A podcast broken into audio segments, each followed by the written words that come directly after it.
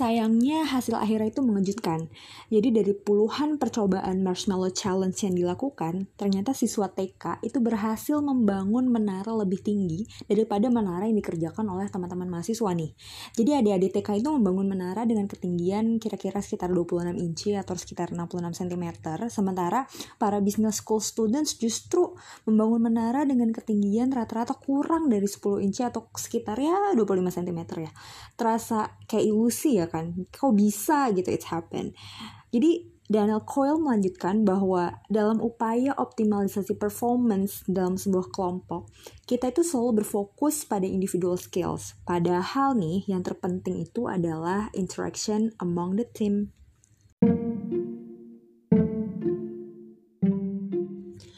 Halo semuanya, selamat pagi, siang, sore, malam, anytime you listen to this podcast. Wow, it's been a while, udah lebih dari sebulan uh, gue off update podcast karena satu dan lain hal yang jelas karena pekerjaan sih ternyata WFH itu tidak membuat kita jadi lebih santai tapi lebih dari itu. But ya udah nggak apa-apa. That's all the things that we have to do. We have to finished it all so here we go again. Oke okay, well sebelumnya gue mau ngucapin terima kasih banget nih untuk teman-teman semua atas DM-nya atas WA dan atas berbagai respons positif dari teman-teman semua untuk empat konten terakhir bunyi dan sunyi. Ada dua puisi ya dua puisi dan ada dua lagi yang agak panjang yang sifatnya deskriptif eksplanatif maybe. Dan ya responnya itu apa ya meaningful banget sih buat gue. Jadi respon positif kalian itu bikin gue jadi semangat lagi untuk um, apa namanya cari konten yang bisa bikin kita semua uh, bisa memberi makan otak kita semua asik banget gila udah jadi content creator kayak orang-orang oke okay. oke okay, so hari ini kita mau bahas sebuah buku nih yang berjudul The Culture Code: The Secrets of Highly Successful Groups oleh Daniel Coyle. Kalau mau dibilang klise, indeed it is klise from the title. Judulnya tuh sangat klise banget. Karena aku yakin kayak teman-teman pasti sudah sering banget ya denger buku dengan judul yang kayak gini gitu. Namun what makes it special? Nah, ayo kita bahas. Oke, okay.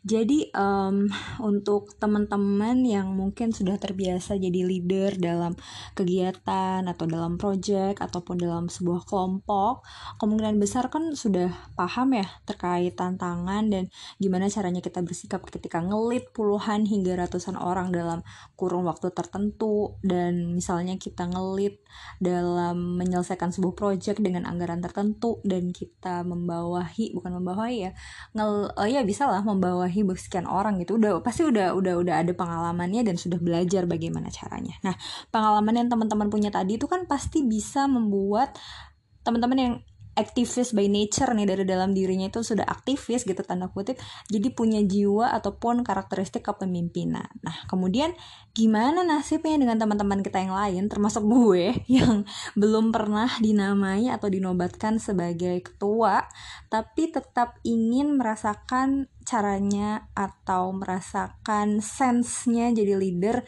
dan memiliki jiwa kepemimpinan. Karena tidak bisa kita pungkiri bahwa yang namanya jiwa kepemimpinan atau leadership skills itu bukan hanya harus dimiliki oleh para ketua, manajer atau kepala whatsoever you may, you may call it tapi kita semua as a person as an individual we really have to we really it's it's necessary for us to have the leadership skills. So buku tentang leadership atau tentang kepemimpinan itu banyak banget ya di toko buku betaburan pokoknya. Keberadaannya tuh bisa kayak ngisi deretan rak-rak buku pada section non-fiction atau self-help atau bahkan saking banyaknya bisa jadi kayak section bukunya sendiri gitu loh. Nah lantas apa yang membuat bukunya Daniel Coyle ini special Secara garis besar, buku ini itu mengungkap kode-kode tersembunyi di balik suksesnya membangun hubungan dengan orang lain ketika bekerja sama. Terus juga ada kode-kode lain yang selanjutnya menjadi sebuah culture dalam banyak highly successful group. Yang menarik adalah dari buku ini, ketika kita buka halaman-halaman awal, basi halaman sebelum halaman judul ya, setelah halaman, aku nggak tahu ini namanya apa ya, setelah halaman judul, sebelum masuk ke bab, itu Daniel Coyle itu menerjemahkan culture. Jadi culture itu dari sebuah kata dalam bahasa Latin, yaitu cultus, tulisannya C U L T U S, cultus, which means yang mana artinya adalah care jadi pada prinsipnya culture itu ya we talk about kepedulian bukan sebaliknya atau bukan um, apa ya kepada uh, budaya yang kita kenal selama ini. Itu kan sebuah kebiasaan ya.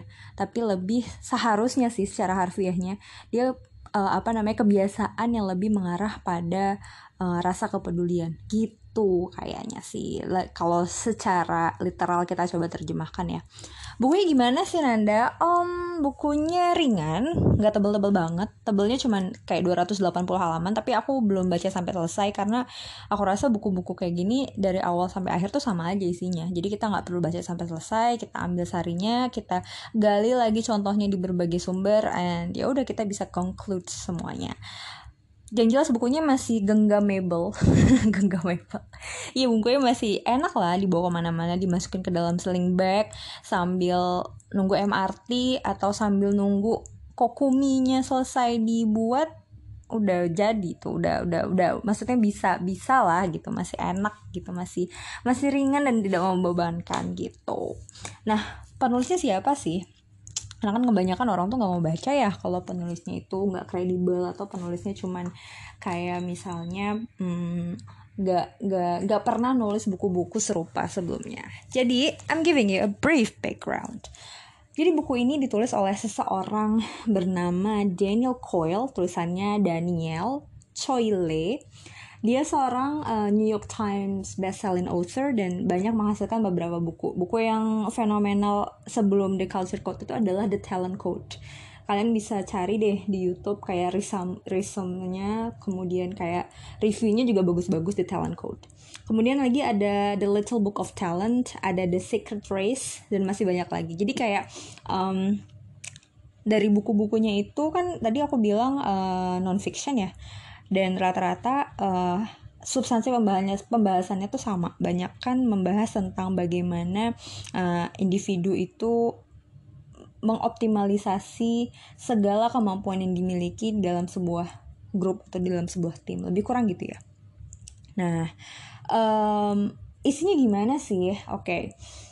jadi um, Meskipun The Culture Code ini secara singkat bisa dikatakan sebagai buku how to, tanda kutip, karena banyak orang yang nggak begitu suka buku how to, karena menurut mereka buku how to itu sangat-sangat teoritis gitu. Buku how to itu how to misalnya how to have a girlfriend misalnya how to have a proper sleep how to have bla bla bla beberapa orang berpikir bahwa buku-buku how to itu adalah buku-buku yang retoris buku-buku yang sepertinya kurang aplikatif dan dan dan kurang bisa untuk apa ya kurang bisa untuk mewakili uh, realita gitu. Tapi untuk beberapa orang termasuk aku ya, kita boleh ya aku sih lebih ke arah senang aja gitu baca buku how to karena pasti ada perspektif yang bisa kita ambil ya kan. Dan ketika misalnya itu relate ya coba kita aplikasikan dalam kehidupan sehari-hari. But then if it's not ya udah ditinggalin aja gitu. Uh, dari podcast ini nanti mungkin ke depan akan ada banyak pembahasan yang mungkin kalian bisa sharing uh, ke aku via DM Instagram atau via apa pun nanti kita akan coba bahas karena ya yeah, it's quite interesting to to discuss more about the book. Oke. Okay. Jadi tadi balik lagi ya. Jadi walaupun The Culture Code-nya Daniel Coyle ini secara singkat dikatakan sebagai sebuah buku how to, namun di sisi lain Coyle juga mengoffer kita banyak banget referensi ilmiah kalau kita mau ingin mendalami substansi perbabnya. Nah, sebagian besar referensi yang ditawarkan oleh Coyle itu adalah kajian ilmiah di bidang psikologi, kemudian ada juga manajemen organisasi, bahkan ada riset tentang neuroscience juga. Jadi saking itu semua relate one and another gitu. Bukunya itu terdiri dari 12 bab, yang mana setiap bab itu menyajikan fakta menarik, ada data-data juga, ada hasil penelitian, hasil observasi, dan bahkan contoh konkret bagaimana budaya kerja di dalam sebuah kelompok organisasi, mulai dari tim olahraga profesional, model-model NBA, kemudian juga ada tim basket University of California, kemudian ada perusahaan besar kayak Google dan Pixar, bahkan hingga ke organisasi militer, yaitu Navy SEAL, Amerika Serikat, itu membawa mereka kepada kesuksesan dan nama yang besar hingga saat ini. Nah, oke. Okay. Buku ini tuh diawali dengan kisah sebuah eksperimen yang dilakukan oleh seseorang product designer di Microsoft namanya Peter Skillman. Teman-teman bisa search ya di Google tentang Peter Skillman. Eksperimen yang dilakukan oleh Peter Skillman itu selanjutnya dikenal dengan Marshmallow Challenge atau uh, tantangan marshmallow ya. Iyalah marshmallow challenge adalah tantangan marshmallow. Baik sangat deskriptif. Oke okay, jadi um, Skillman itu menantang quote and quote mahasiswa dari sekolah bisnis mulai dari Stanford, ada lagi University of California, ada lagi University of Tokyo, dan masih banyak lagi. Nah, tantangan yang sama diberikan tidak hanya kepada mahasiswa, tapi juga kepada siswa-siswi TK, adik-adik MESH, jadi tantangan dari Marshmallow Challenge ini pada prinsipnya cukup sederhana. Kita hanya diminta untuk membangun menara atau tower tertinggi dengan menggunakan 20 potong spaghetti mentah, kemudian 1 meter isolasi bening, transparent tape, kemudian 1 meter benang tebal atau string sih dia nyebutnya, dan satu potong marshmallow selama sekitar 20 menit oleh sebuah kelompok yang terdiri dari 4 sampai 5 orang. Dan Syaratnya adalah marshmallow yang cuma sepotong tadi itu harus berakhir di puncak menara. That's it. Teman-teman bayangin aja ya.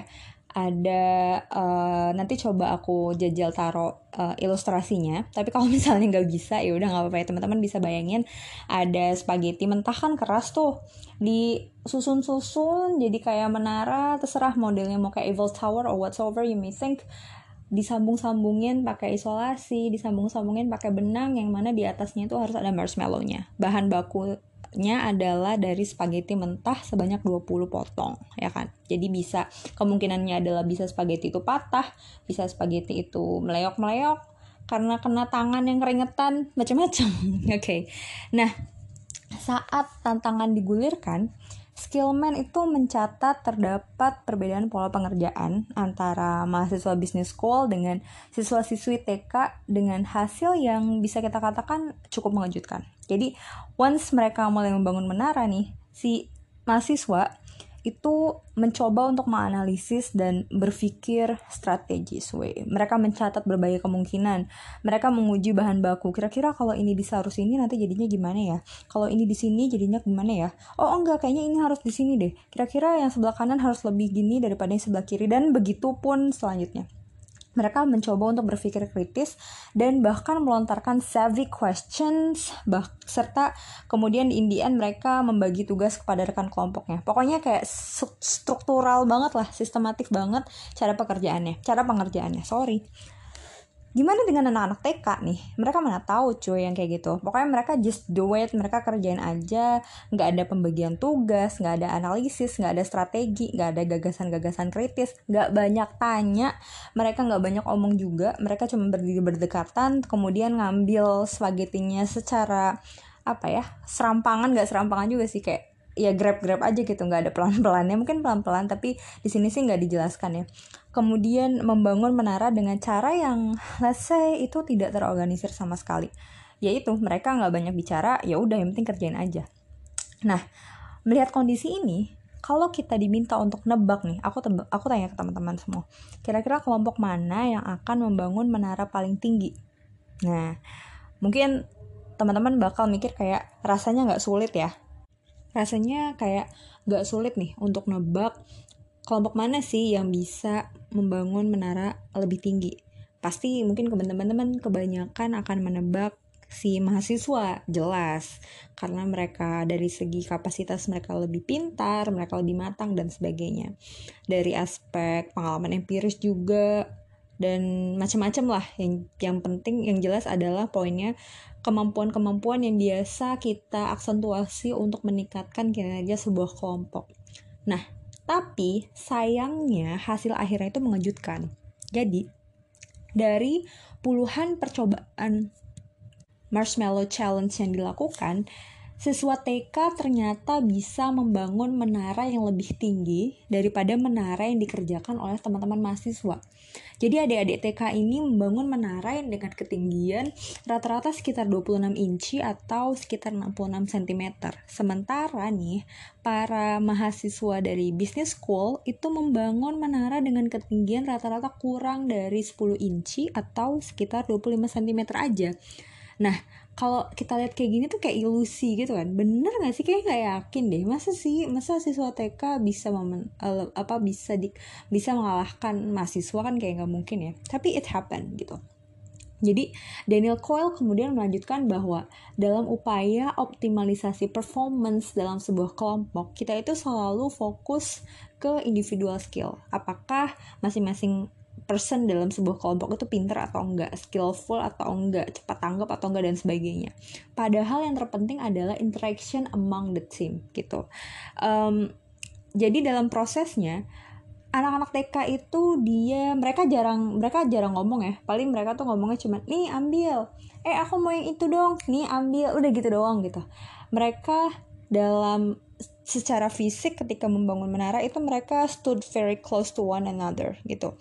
Mereka nggak peduli apa struktur mekanisme segala macam pokoknya bangun-bangun aja gitu. Sementara mahasiswa tadi mereka examine the materials mereka thinking strategically mereka bertanya pertanyaan-pertanyaan kritis kemudian ada pembagian tugas di akhirnya. Nah kemudian ada value apa nih yang bisa kita ambil dari kedua kedua pengerjaan kedua proses pengerjaan yang dilakukan oleh dua kelompok yang jauh berbeda ini.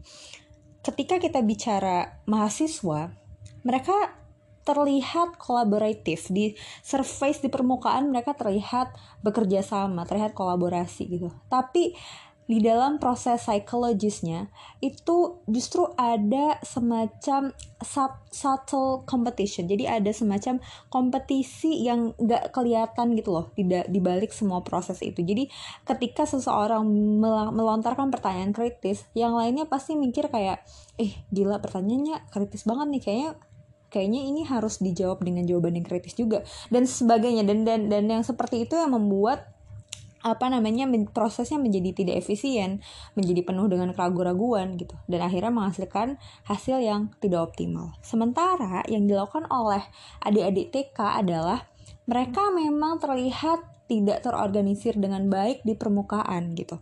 Tapi sebagai sebuah single entitas, entitas sebuah sebagai sebuah kesatuan entitas, behavior mereka itu menuju ke arah efektif dan efisien proses yang efektif dan efisien gitu.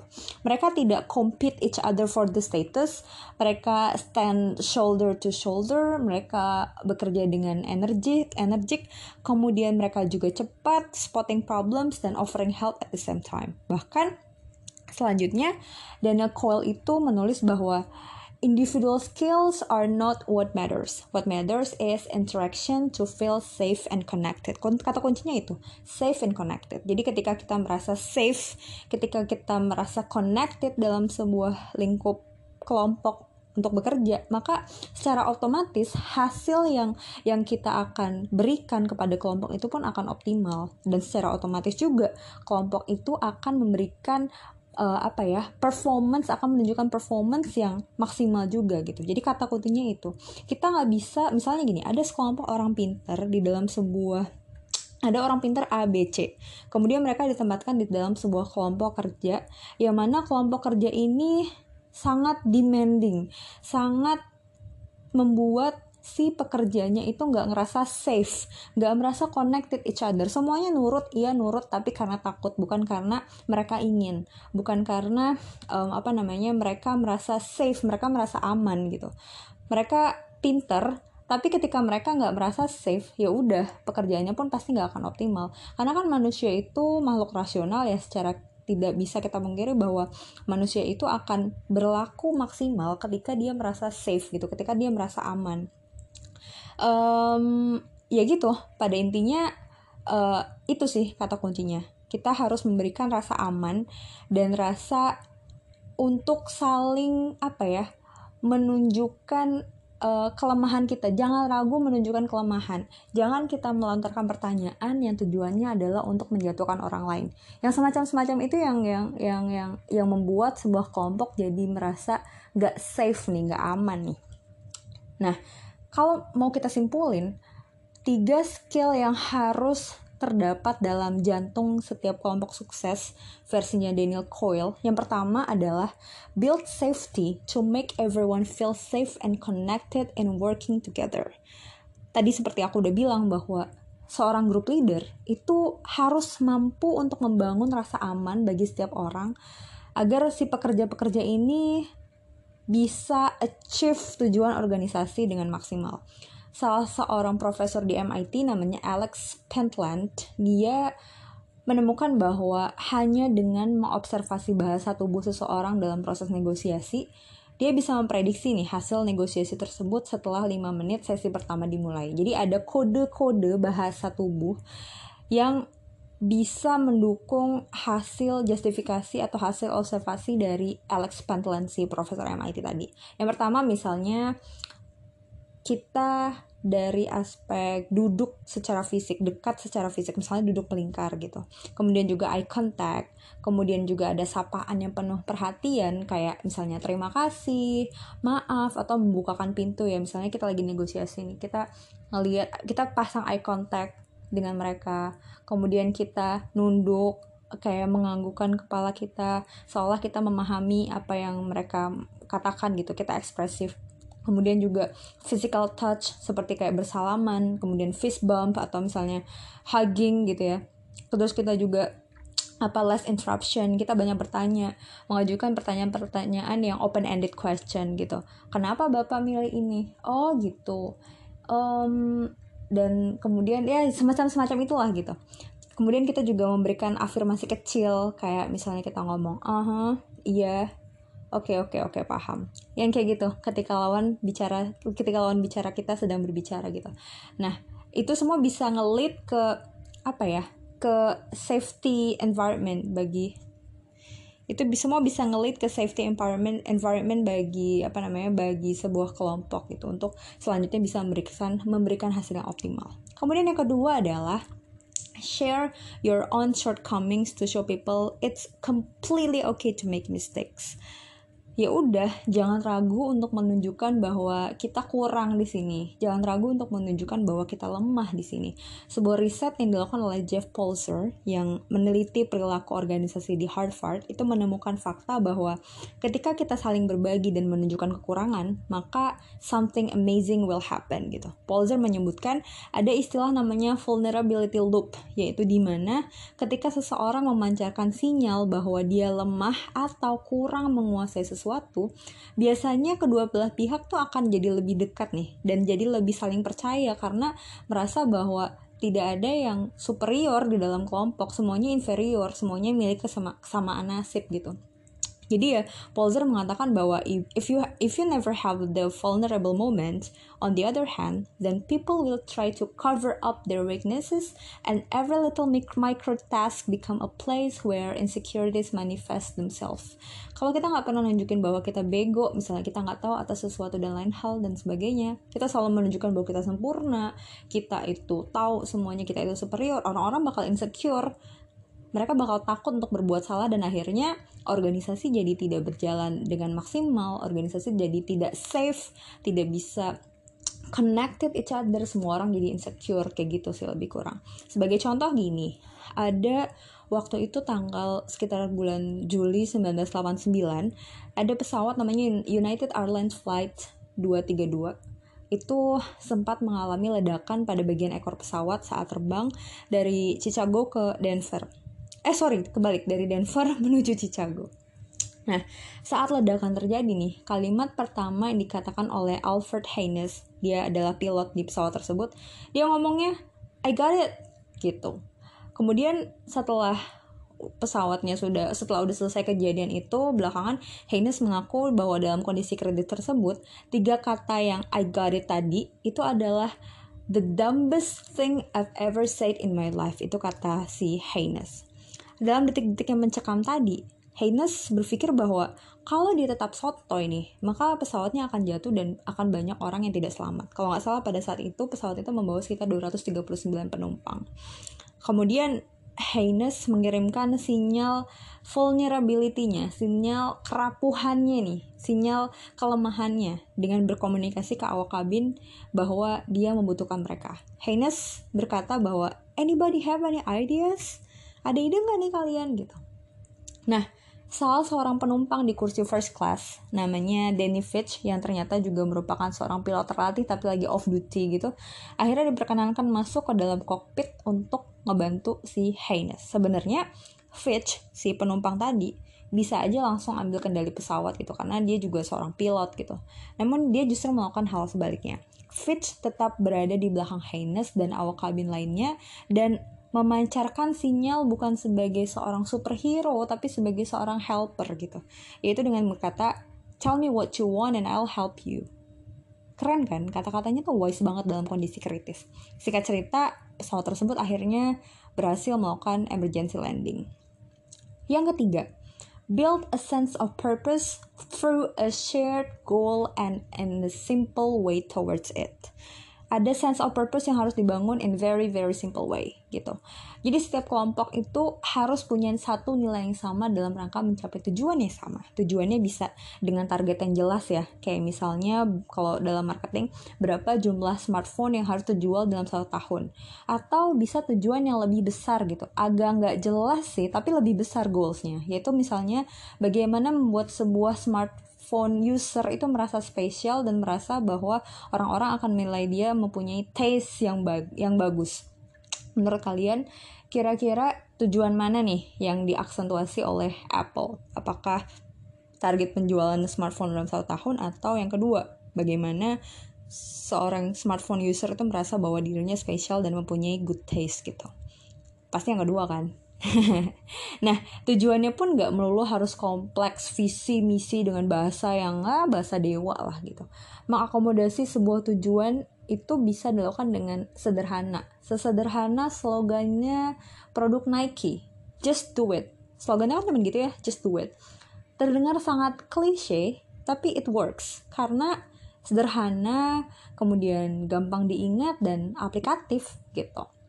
Nah jadi dapat disimpulkan teman-teman bahwa melalui perasaan aman atau safe, kemudian berani menunjukkan kelemahan atau vulnerability dan menyusun tujuan bersama atau sense of purpose tadi, sharing purpose, rasanya akan sangat mungkin bagi kita untuk menerapkan dalam lingkup kelompok kecil yang kita miliki saat ini untuk menyelesaikan apa pun yang sedang ingin diselesaikan. Kebayang nggak sih kalau misalnya setiap dari kita itu memberikan tiga hal ini ketika bekerja di sebuah tim? Maka bukan tidak mungkin tim yang sederhana tadi bisa jadi luar biasa dan menjadi tempat yang nyaman untuk kembali berkontribusi. Gitu. Nah, terakhir nih aku bisa rekomendasikan buku ini bagi semua orang tidak terkecuali bukan hanya untuk para leader tapi juga boleh untuk para cungpret juga boleh. Karena balik lagi ke konsep awal bahwa yang namanya jiwa kepemimpinan, leadership skills itu harus dimiliki oleh semua orang, bukan hanya pemimpin dalam garis struktural, tapi juga kita semua. Oke, okay. terima kasih teman-teman bunyi dan sunyi yang sudah mendengarkan podcast ini sampai akhir. Semoga bisa diambil manfaatnya dan bisa diambil sari-sarinya. Sampai di sini aku ucapkan bye bye, have a nice day.